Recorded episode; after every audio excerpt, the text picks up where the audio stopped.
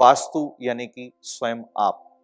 आपके अलावा और कुछ भी नहीं। कुछ भी नहीं मतलब कुछ भी नहीं। अब बोलने को कुछ भी बोलते जाओ।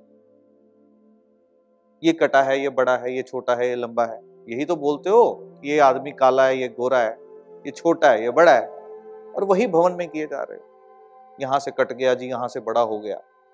जिस वक्त आप अपनी बिल्डिंग को देखते हो, जिस बिल्डिंग में आप रहते हो उस बिल्डिंग को निहारिएगा कभी अच्छे से और उसको देखने के बाद स्वयं आईना देख लीजिएगा।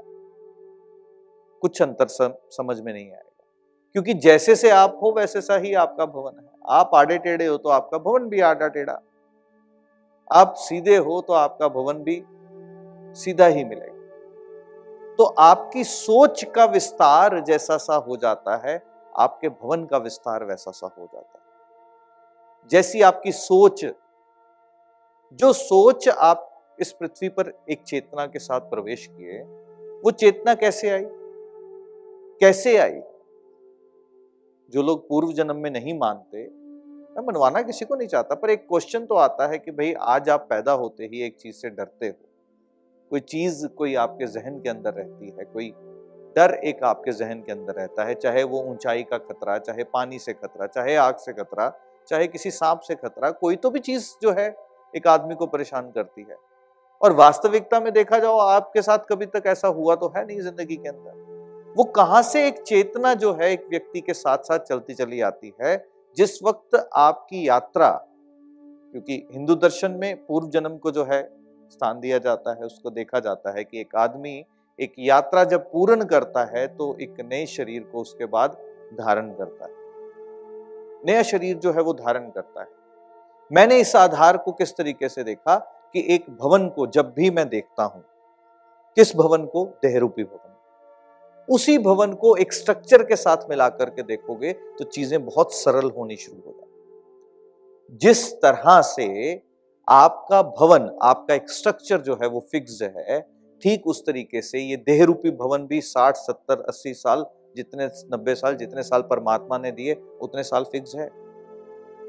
और उसके अंदर डिफरेंट डिफरेंट ऑब्जेक्ट्स जो आपके घर के अंदर रखे हैं, ठीक उस तरीके से आपकी बॉडी के अंदर डिफरेंट डिफरेंट ऑर्गन्स ऑर्गन्स है ना बॉडी के अंदर? देह रूपी भवन फिक्स्ड है, यानी कि एक स्ट्रक्चर जो है वो फिक्स हो गया। उसके बाद जो अंदर सामान रखा है, वो भी तो फिक्स है, कि यहाँ पर ही हृदय होता है, यहाँ पर ही स्टमक होता है।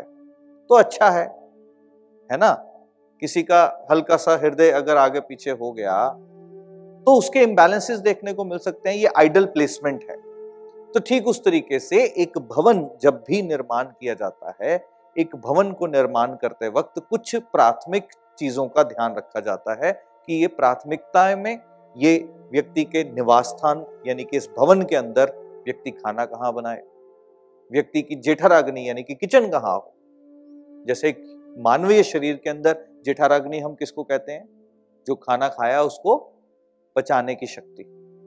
ठीक उस तरीके से एक भवन के अंदर एक किचन कहाँ हो? एक भवन के अंदर किचन कहाँ हो? तो एक व्यक्ति के शरीर के अंदर जो जो चीज़ें घटित होती हैं, ठीक वही वही चीज़ें एक भवन के अंदर जो है वो घटित होती तो ये शुरुआत कहाँ से हुई? वास्तु की शुरुआत, वास्तु की यात्रा वहाँ से हुई। जैसे एक परमपिता परमात्मा ने एक शरीर को बना करके भेजा उस शरीर के साथ जुड़ी हुई कोई चीज़ें जो है वो साथ में देकर के भेजी। कि ये फिक्स है। इस फिक्स के साथ साथ कोई एक आदमी जब पैदा होता है तो हो सकता है किसी का हाथ ना हो, किसी के पैर ना हो।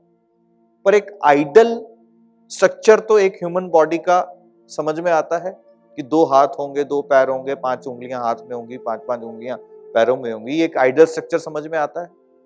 तो ठीक वैसे से आइडल स्ट्रक्चर एक भवन कैसा सा हो, उसको आठ दिशाओं के अंदर जो है, ट्रेडिशनल वास्तुशास्त्र में बांटा गया। आठ दिशाएँ कौन सी? आठ दिशाएँ जो ईस्ट, वेस्ट, नॉर्थ, साउथ और north east, south east, south west और नॉर्थ वेस्ट।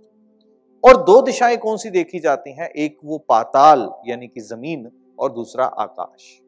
तो दस दिशाओं का वर्णन जो है, दस दिशाओं का उल्लेख जो है वो किया गया।